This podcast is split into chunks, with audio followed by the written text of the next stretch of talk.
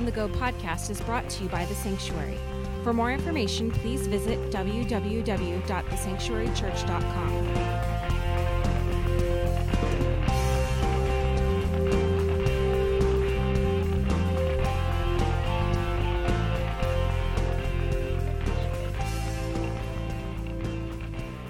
I'm in the middle of this series about the church and why the church matters. And uh, this morning, I want to focus on the fact that our lives, um, they reflect the things that we focus on, the stuff that we are committed to, the stuff that we're devoted to. In Acts chapter 4, check this out Acts chapter 4, verse 32, it says that all the believers were united in heart and mind. You see that? All the believers united in heart and mind. Now, is this verse describing a small group of Christians living in a commune out in the country? No, no. Is this verse about some monks who are cloistered in a cave or some nuns who are secluded in a monastery? No. No, no. Is this verse uh, recounting two of the radicalized disciples who went out and did radical things for God? No. Uh, read it again. This verse is describing all believers being united in heart and mind. It is an amazing concept. This morning, uh, as I get into sacred roots, I want to get back to the fact that God is getting to the heart of what we're about, and it's we're needing to shift ourselves from dabbling with church to devoting ourselves to his kingdom. So that's where I'm heading this morning. I hope you've got your app open. This morning, I want to unpack how, if we are honest, if we're really honest with what we're talking about here, we'd admit that most of our discipleship looks like it's actually happening on the wrong side of the cross. Wrong side of the cross. What the heck does that mean, right? What do I mean by the wrong side of the cross? Well, think, think about these, these things personal ambition envy, strife, rivalry, selfishness. These are all words and phrases that could very easily describe the disciples prior to the cross of Jesus. If you think about the disciples and the way they acted and the way people were acting before the cross, that, that describes them pretty well. But after Jesus' death and resurrection, some, something happened. When the Holy Spirit came at Pentecost, these same disciples were transformed. There's something radical that took place. I mentioned how uh, last week on Pentecost, the Holy Spirit was given to the church. That happened in Acts chapter 2, and we celebrate it 49 days after Resurrection Sunday. We do that every year. If you didn't get to hear that from last week, I encourage you on the website, go on to Facebook, uh, get it off of the app, listen to what I talked about last week about Pentecost and the Holy Spirit coming to us. But I encourage you to get that listen to, to what, what I was talking about last week. But I want you to hear this morning what happens and, and, a, and a good description of what happens when the Holy Spirit shows up. Check this out. In Acts chapter 2, starting in verse 42, look at this. Acts chapter 2, starting in verse 42 all the believers right this is prior to them uh, prior to them having uh, all being united in heart and mind this is the beginning of that happening right these acts chapter 2 all the believers devoted themselves to the apostles' teaching. Listen to this list. Watch how this list gets carried out here. All the believers devoted themselves. Here it comes. Number one, to the apostles' teaching. Number two, fellowship. Three, sharing in meals, including the Lord's Supper. Four, prayer. A deep sense of awe comes over them all. And number five, the apostles are performing many miraculous signs and wonders. Should I make that five and six? I don't know. And all the believers, here comes seven, met together in one place Eight, shared everything they had. Nine, they sold their property and possessions. And 10, they shared the money with those in need. 11, they worshiped together in the temple each day. 12, in homes for the Lord's Supper. 13, shared meals with great joy and generosity. All the while, 14, praising God. 15, enjoying the goodwill of all the people. 16, each day the Lord adds to their fellowship those who are being saved. Beloved, you have got to hear this. These were the previously fickle, the consistently inconsistent followers of Jesus when the Holy Spirit comes on them. That's what I want you to hear. I want you to see, I want you to see it for yourselves. This is what it looks like when people live on the empowered, the spirit empowered side of the cross. This is what happens. And as Christians, we are all called to live on the spirit empowered side of the cross. This is where we turn away from building up our own kingdoms to a self denying, a countercultural community of discipleship and mission. And did you note, by the way, I, I, tried to highlight it for us when I was reading it, that it's the fourth word in. Do you see it there? All the believers, what? Devoted. That, that's the key. They were devoted to it. And this is what it looks like when you're devoted to something. We all know people who are devoted to things. Maybe they're devoted to cars, maybe they're devoted to sports, maybe they're devoted to vacationing or toys or, you know, weekend warrior kind of things. I, I don't know, but, but this is what it looks like when Christians are devoted. It begins this passage, and I think it modifies everything else. From that point forward, that word just modifies everything else that we see in the text. I think it's what propels this incredible and extensive list of what it means to be a disciple. These are the disciples. They, they're following Jesus. Would you fill this in? It's in your blanks this morning. The intensity and intentionality of the early church set them apart from so much of the religious activity of the day. See, it wasn't about religion. And I talked about that in my last series, right? Spiritual but not religious, right? We talked about that. It wasn't about religion. There was this intensity, this intentionality that set the early part the early church apart. Faith wasn't meant to be, and listen to me, it was not meant to be an addition to life. It was meant to reframe life entirely. And that's what happened with these disciples. These disciples were completely changed. I keep using this word, transformed. Well, in his excellent book, it's called Multiplying Missional Leaders, Mike Breen uh, wrote this incredible book, and he describes the nature of devotion in terms of how we steward the capital. He calls it the capital of our lives, the things that we are able to spend, the resources, the wealth that's in our lives. And he talks about how we spend our capital, how we literally spend our lives he identifies several areas of capital. He calls them physical, uh, intellectual, spiritual, financial, right? He gets into relational capital. This is all stuff that we have to spend. How am I going to spend my relationships? How am I going to do that? How am I going to spend my intellect? What am I going to invest in with my intellect, right? Well, a cultural worldview shaped by desire, this is what I want, I want what I want, commonly spends those resources in the following priority. Look at this list. This is the way these resources are spent. Check this out. Here it is financials at the top, then physical, then intellectual, then relational, then spiritual. You, you, see this list? This is, this is the cultural worldview in his book, again, Mike Breen, he talks about how we give our entire lives just to get ahead financially. It's an amazing thing. See, we work, then we spend, then we accumulate debt, and then we do it all over and over and over and over again. It's like, wow, what, what's wrong here, right? We obsess over our bodies, about how we present ourselves physically.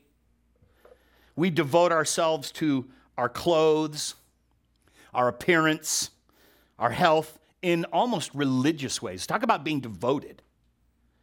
We get an education so we can put letters after our names, certifications, accreditations. We study, we debate, we form our opinions, and we make sure that everybody knows what our opinions are, whether they ask for them or not. We're going to make sure. Would you fill this in?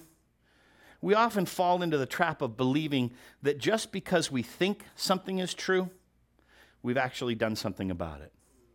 You ever done that? I was thinking about it, so I must have done something about it. You ever done that where, where you're thinking about stuff, but you didn't actually do it? I, I, do it with my bride all the time. I'm like, didn't I tell you about that? No, that must have been something you were thinking about. I'm like, we find ourselves criticizing how the wealthy spend their money. And yet, we may or may not realize that our spending habits reflect the same sorts of patterns, just with fewer zeros attached to the price tag. See, the real problem is that after we've devoted ourselves to all these pursuits, starting with finances, we're giving the leftovers to our family and to our friends. Whatever's left over. Well, this is what this is what I have now. I've spent all this on me, but this is what I have to give to you. And if there's anything left after that, we might care for our souls in this little tiny time compartment called devotional life. This is my devotional life. God, I read my, my verse of the day. One verse? You've got to be starving spiritually because spirituality gets whatever's left. First, I mean, I got priorities. I got to get to work. I got to pay for the house, the car, et cetera, et cetera, right? Jesus describes this incredible struggle that we all are a part of in what has been called the Sermon on the Mount. And I want to encourage you, it's in Matthew chapter 5, 6, and 7. There's three, three chapters. And would you do me a favor? Listen, no, rewind. Do yourself a favor. Would you read Matthew 5, 6, and 7 this week? Maybe you read Matthew 5, 6, and 7 three times, all three chapters. Maybe you read Matthew 5 on Monday, Matthew 6 on Tuesday, Matthew 7 on Wednesday, and then Matthew 5, 6, and 7. So you read at least twice this week. But would you get through Jesus' Sermon on the Mount? It's one of the practices I have is I write it out word for word. I, I, at least once a year, I write out the entire Sermon on the Mount because I got to get it into my brain, and the best way to get it into my brain is getting it out of my fingers. And so by hand, I write out the words of Jesus and I go, wow, he said all this stuff, man. I want to be blessed. Well, if you want to be blessed, then you have to do these things. I go, oh, yeah.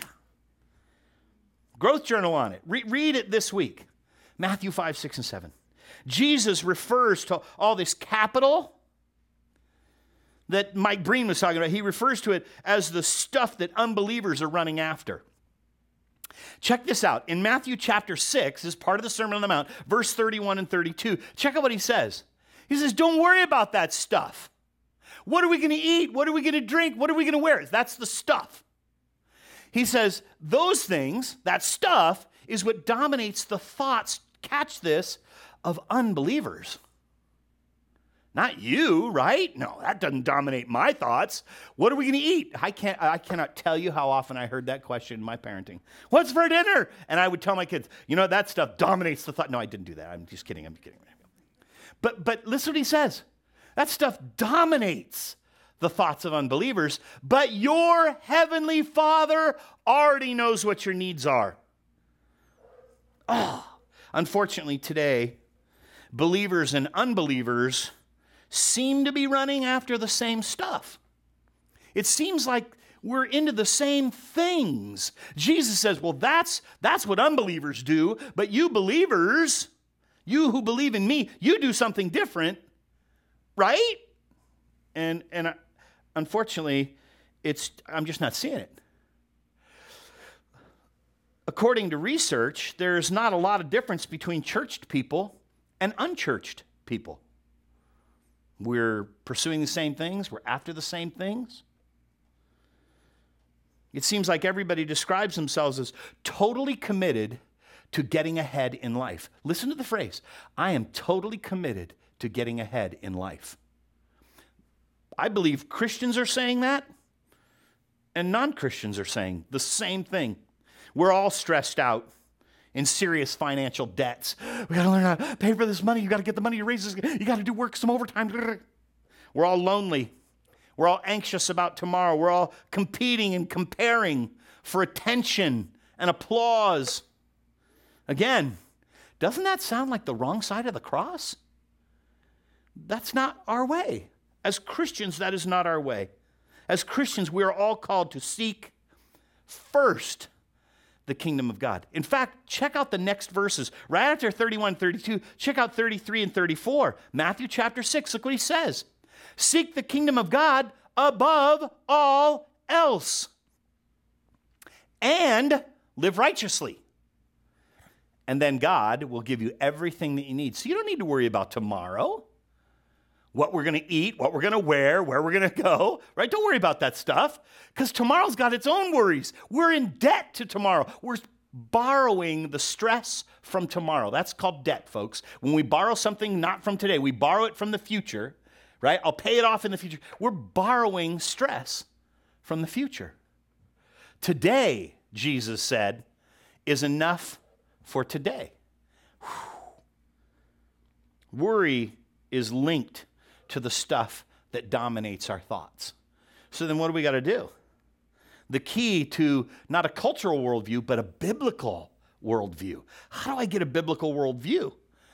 It's called, and you hear me use this word all the time alignment we must realign what Mike Breen calls all those, those capital resources. We have to reverse the order in which we spend our capital. Check this list out. If we reverse it, look at this list. If we put on the top the very thing that we typically put on the bottom, what if we started with spiritual, then moved to relationships, then I start worrying about my physical, then my intellectual, and lastly, what I'm going to eat, what I'm going to wear, and where I'm going to stay. Spiritual at the top, financial at the bottom. What our culture puts at the bottom, Jesus put at the absolute top. He says, Seek the kingdom of God first. It's a complete reversal. And I see this reversal happening. I see Jesus talking about here, and I'm like, oh, wow. How, how did I get this wrong? A life of devotion, would you fill this in? Fill in this blank for me. A life of devotion would mean that we spend and prioritize. Spend and prioritize our lives in a countercultural way. See, I, I brought it for us this morning a cultural worldview and a biblical worldview. Those are two different things. This is what I mean by having a biblical worldview. We're spending and prioritizing our lives in a countercultural way. Now, last week I, I, brought to you this concept of the primal church. I mean, it, this, is, this is it in its basic form. This is what the church is meant to be. I introduced that concept last week, and, and it's a call to a radical devotion to the pursuit of God. This is, again, I brought this word up. They were devoted, walking with God, devoting our time with Him, delighting in His presence. Can you imagine? What if we created time to steward our emotional capital, our emotional energy, to bear one another's burdens? We got to use our strength and energy to serve one another in practical ways. Hey, I can help you come clean the house. I can help you move. I want to celebrate with you. Can I help you fix that? I want to work alongside you. We got to make sure that we get enough rest so we can be fully present in the lives of those around us. We got to eat and exercise and steward our bodies as holy temples where God's presence dwells. I'm telling you, the Lord is really challenging me on that last one. And of course, sharpening our intellect is important, but it cannot be done to the detriment or the sacrifice of relationships. There's nothing wrong with getting smarter, learning to not work harder, right? But at what cost? And what's really missing these days, I think, is seeking ways to steward what we do have. There is there are things in our lives, and I'm called to steward these things. This isn't just a pipe dream. It's not something, oh, yeah, that would, that would be great if that could ever happen. I think it can. I've actually seen it. You've probably seen glimpses of it too. Would you fill this in? We got to start regularly practicing generosity. And Pastor Jonathan brought it up, man. Oh, generosity. By not letting the desire for more choke out the work of simplicity. God wants to work a simplicity into our lives. And I want you to see that. The way that work, the best way to get simplicity into our lives is working generosity. This is something we can do because God empowers us. He enables us to do it.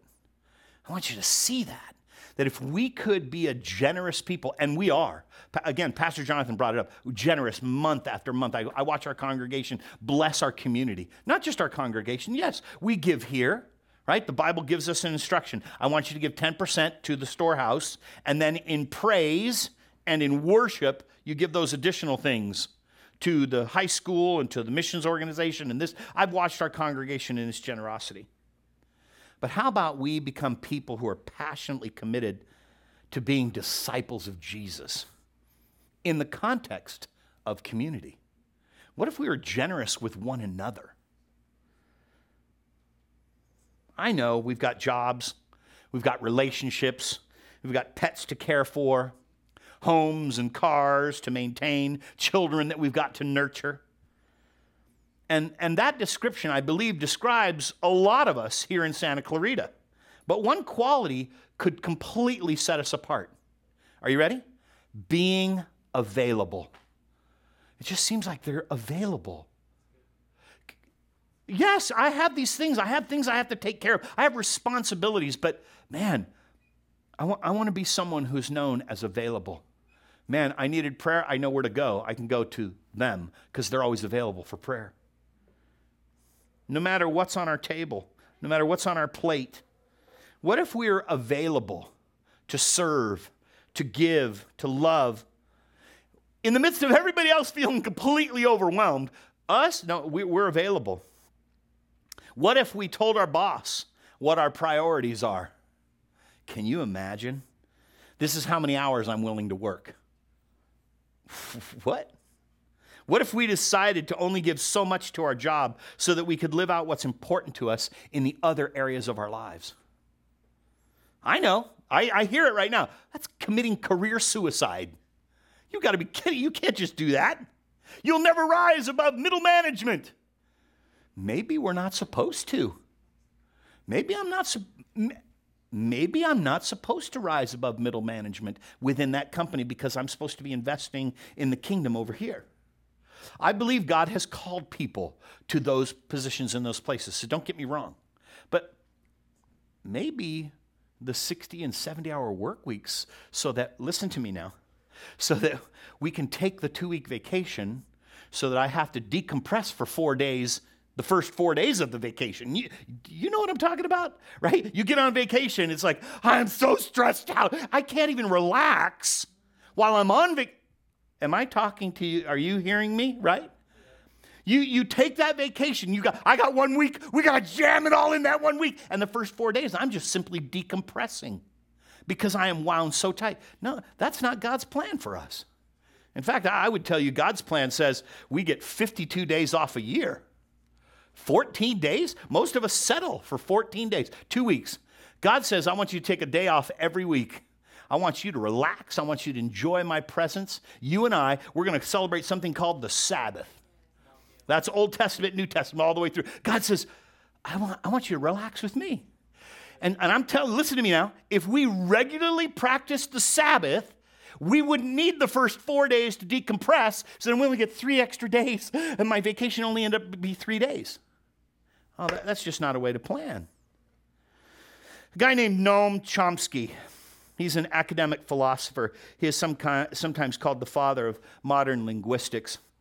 He said this The vision of modern life is an individual alone and lonely in a room looking at a screen. Whew. Do you ever feel like this? Is, is that you? Maybe it's TV, could be your computer. I don't know what that screen is for you. But you ever feel like it's me and a screen? It's like I stare at the screen all day long. Again, all kinds of screens in our in our lives. Think about that. And we all know we're created for more. We've even got this new thing called Zoom fatigue. It's been created just in the last many months. Or how many of you have been this person? Oh, man. Really?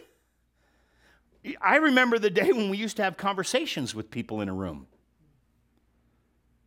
The more time that people are spending online, the less time they're devoting to cultivating deeper real life relationships. Beloved, this isn't just screenagers anymore.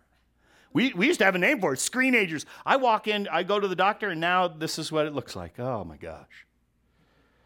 Jesus longs for us to live remarkably different lives than the world around us by devoting ourselves to different things. Again, God's heart is that we all might shift from dabbling in church to devoting ourselves to his kingdom, to pursuing the kingdom above all else. Those are the words Jesus used. And when we do this in such a way, I'll, I'll tell you what, the world gets jarred. It's like, whoa, that's totally different. They're jarred out of their idolatry by the intensity of the passion of the people of God for one another. L- listen to what I'm saying. The intensity of the passion of the people of God for one another. Look at the way it's told to us in John chapter 13, verse 35. Jesus talking here, he says it really clearly. I want you to get this. This is kingdom devotion. Your love for one another is what's going to prove to the world that you're my disciples. That says everybody's going to know it. All people will know that you're my disciples by your love for one another. And in a world of constant passive distractions, you know what passionate devotion does? It gets people's attention. Whoo, they're not like us. They're devoted to something other than what I'm devoted to. How do we move from dabbling in our faith to a, from, from that devotional life to a life of devotion? That, that's the way I phrase it. It's not just a time slot in my life, it is my life. There's a time where I'm doing something concentrated, but it's my life, a life of devotion. I think it happens when we combine our faith and our culture. Our faith, let me say this better, into our culture. Again, Pastor Jonathan nailed it. He said, We've been running directly into the darkness. Beloved, I have seen you do it as we have gone, again, running into the darkness, there's this dark place in our culture. Kids aren't being fed. Let's bring our light in there. Here, here's this dark place in our culture traffic, human trafficking. Let's run into that darkness with our light. And so we run in with finances, we run in with time, we devote ourselves, we give volunteer time, right? I, I've seen us do it. Now, I think that when we combine those two things, they shake the imagination of the world. When we bring our faith into the culture, the world goes, wait, what is that? How does faith and culture go together? I thought, I thought we're supposed to be separate. Can faith exist without culture, or culture exist without faith? Faith and culture are not simply questions. Uh, listen to me, I believe it's more about answers. We're bringing answers into our culture. In the broadest sense of those words, faith and culture are totally connected because culture is always an expression, it is affected by our faith. Faith informs it. I said it last week. If a culture is active by a belief in the triune splendor, here's what I said the triune splendor of the good, the true, and the beautiful, it's going to shine with goodness, with truth, and with beauty.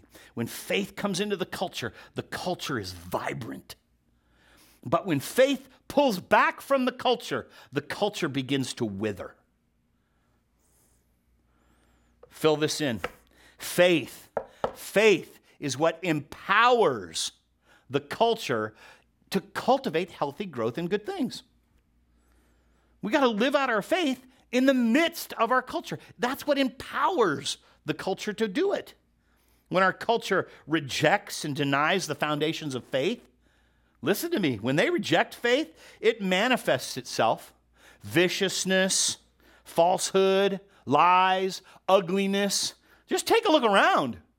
We're watching it happen. When faith pulls out of the culture, the, the culture absolutely disintegrates. We took God out of schools, we took him out of the courthouse, we took him out of the public square, and now nothing is being cultivated. Everything is being destroyed because faith pulled back. A faithless culture pulls the tree of what is good, true, and beautiful, pulls it right out of the ground by the roots. Yeah, we don't need this anymore. It tosses any good fruit aside, leaving behind a wasteland of deconstruction and despair. But, but, you and I of faith, the people of faith, we come into that fruitless wasteland that's capable of nothing but a, but a, a sneer. Oh, yeah, that's, that's the sterile ground of a godless people. The cynics just look and, yeah. Beloved, the choice that we have before us is between choosing, listen to me, faith and culture coming together. We bring our faith into the culture, that comes together, or the absence of faith in our culture, and the consequence of that is the absence of a fruitful and thriving culture. Our culture can't thrive without us. Jesus said it this way I've called you to be salt, to bring the flavor. I've called you to be light, to show people how to walk. That's what we're called to do. There is no middle path. There isn't a middle path. As people of faith, we have to be in the culture. John writes about it all over the place. I have put it in your app this morning. I hope that you'll look up these scriptures. John writes about being in the world, but not of the world. Oh, so many great scriptures. I've included it in your app this morning. I hope you'll look those up. Even Growth Journal, some of those this week. How God calls us. John records it over and over again. Yeah, you got to be in the world, just not of the world. It's a fine line. And so easy to fall over. But that happens when, when I'm connected with other people. I don't fall over, I don't, I don't get trapped. Now, all of this illustrates that if we want our culture to be renewed, it must be infused with our faith. Our faith has to be in that culture. In fact, to put it more correctly and I believe accurately, every renewal of faith will always bring with it a renewal of culture. That's called revival, beloved. When our culture is infused with our faith, revival happens cultural revival happens. Spiritual revival is happening over here in the church, but cultural revival, the people are brought to life and they go, oh, I feel better about it. Listen, they don't even have Jesus yet. We just keep bringing our faith into the culture. Fill this in. The church must engage in the harvest. That's our purpose, beloved. This is our purpose. We were set apart for a purpose, to remain set apart for a purpose, and that is the harvest. Without this compelling purpose, without this purpose, Christians aren't going to be able to sustain the life of faith within their culture because they're going to be hungry. They're, their own spirits are going to be starving. And I think, I think that's the unseen nourishment that Jesus talked about in John 4:32. He says, I, I have food you don't know about. And listen to what he said doing the will of my Father, which is what? Bringing the kingdom here on earth as it is in heaven. Beloved, some of Jesus' last words to his disciples, they're often referred to as the, the Great Commission. Jesus tells his disciples this. In Matthew chapter 28, watch this, verses 19 and 20, he says this I need you to go He's had this whole speech here. He says, Therefore, having said all that, go, make disciples of all the nations, baptize them in the name of the Father and the Son and the Holy Spirit. And I need you to do this teach these new disciples to obey all the commands that I've given you. And be sure of this I'm going to be with you even to the end of the age. This is one of those commandments that comes to us in these verses, and it's an imperative. I need you to make disciples. Okay, make disciples. Right, right, right, right, right. The other three words, the going, the baptizing, the teaching, those are just action steps. But what I need you to do is I need you to make disciples. These key words, all brought together, it's about what I talked about earlier intention, initiative, intentionality. It's like I'm doing this on purpose. So then, what is the difference between a believer, a follower, and a disciple.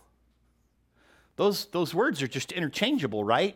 A believer, a follower, and a disciple. Those are all kind of the same thing. When you, when you say that, isn't, isn't a believer just a follower? Isn't a follower just a disciple? I think in Luke chapter 9, verses 57 through 62, and I'm going to put this reference up for you. I, I, want you to write this down, put it in your notes. Luke chapter 9, verses 57 through 62. I want you to read about what it means, what the cost of following Jesus is all about. And again, there's more scripture for you. I, I encourage you to growth journal on this this week. Now, today, many would say that they believe in Jesus. I hear people say it. And I think that's where it all starts. It's an academic and intellectual decision in considering Jesus. Yeah, yeah, yeah, I, I believe Jesus. I believe in Jesus. But as we look at the accounts of the life of Jesus, he had a lot of followers, a lot of followers, but only a few of them were called disciples. And in the day which Jesus was calling his disciples to make disciples, catch that? A disciple was a follower of a rabbi or a teacher, but there was more, more to it than that. I'm going to get to it. See, Jesus saying, Hey, I, you guys are my disciples. I'm calling you to go make disciples, ultimately of me. You're my disciples. Go make more disciples of you who are following me. Catch that? But the difference between the follower and the disciple is this word intent. What's the intent? The intent is that the disciple becomes like the rabbi or the teacher, or again, in this case, Jesus. So, yes, a disciple is a follower, but listen, a follower is not always a disciple. A disciple is a follower of Jesus who follows with the intent to be more like him. So, with that in mind, am I a disciple? Are you a disciple? Or are we just followers? And in the original Greek, the word is mathetes. It's this Greek word, it means pupil or apprentice. And you hear that and you think student, learner, trainer, trainee, right? Uh, how about this one? An intern. Oh, that person is learning all the ropes of what's happening so that they know how to do it. See, that's what it means to be a disciple. Fill this in. The idea is someone who's not only learning, but it's emulating another person. Now, I use that word emulate, so I want you to get that in there emulating another person. This goes beyond imitating, okay? A lot of people can imitate. This is way beyond that. Have you ever, you ever I think it, I think it moves into like the, the psycho realm. It's like that person like dresses like that person, talks like that person, acts like, today we would go, that person's kooky. But that's what disciple means. I mistake it, listen to me, I mistaken that person for that person. They are so alike. And now I'm asking the question again Am I a disciple? A- ask the question Am I a disciple? D- do people mistaken me for Jesus? The way I treat people? The way I talk to people? The way I serve people? The things that I'm pursuing? The things that I'm devoted to? Would they go, totally Jesus? Jesus. Man, I'm t- and I, I say it this way more like Jesus today than I was yesterday, more like Jesus tomorrow than I am today. That's what it means to be a disciple. When Jesus went around and preached the good news of the kingdom of God, there were thousands of people who enjoyed his teaching. Those were the followers.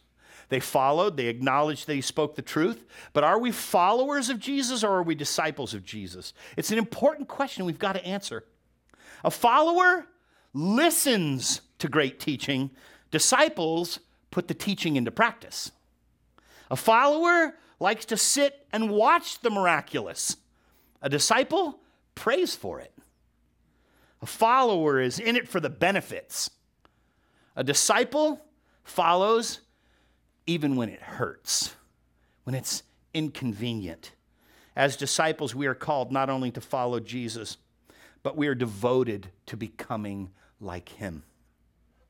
Jesus had many lovers of his heaven, but very few bearers of his cross. Beloved, I'm all into that. I'm into the heaven thing, but the whole cross thing, can we like put that on a shelf somewhere? Look what he said in Luke 14, verse 27. If you don't carry your own cross and follow me, here it comes. I'm, I'm bringing these words. You can't be my disciple. So the cross is part of the discipleship. Bearing a cross doesn't mean, uh, it's not talking about just having hard times, it means dying with Christ. It means dying to the old attitudes, the envy, the strife, the fear, the jealousy, the anger, the selfishness, the pride. I'm, I'm saying no to all of that. Discipleship is turning to Jesus, following for the newness of life, yes, but it's to being devoted all the way to and through the cross.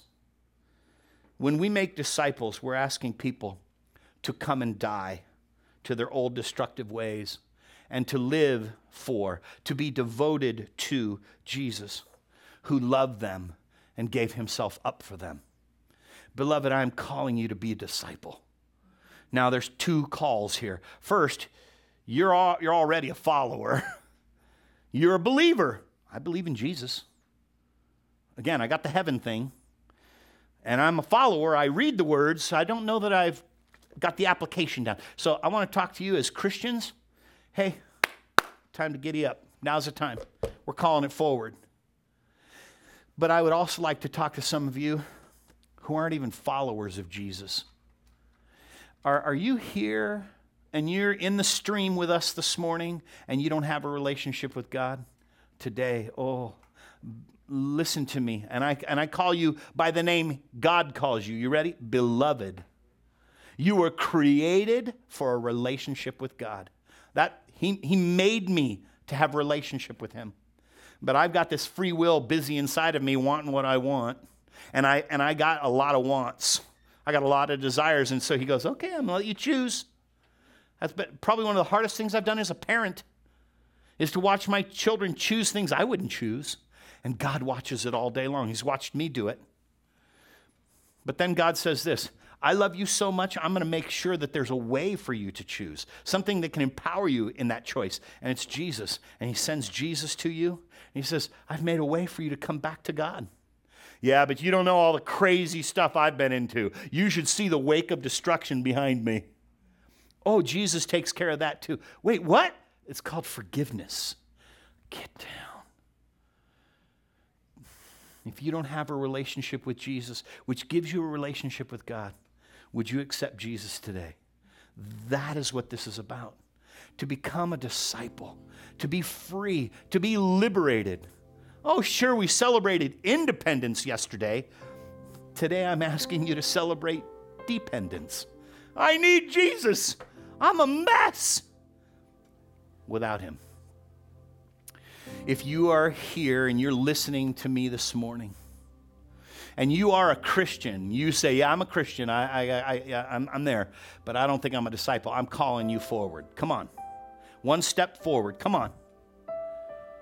But if you are here and you don't have a relationship with Jesus, I want to pray with you.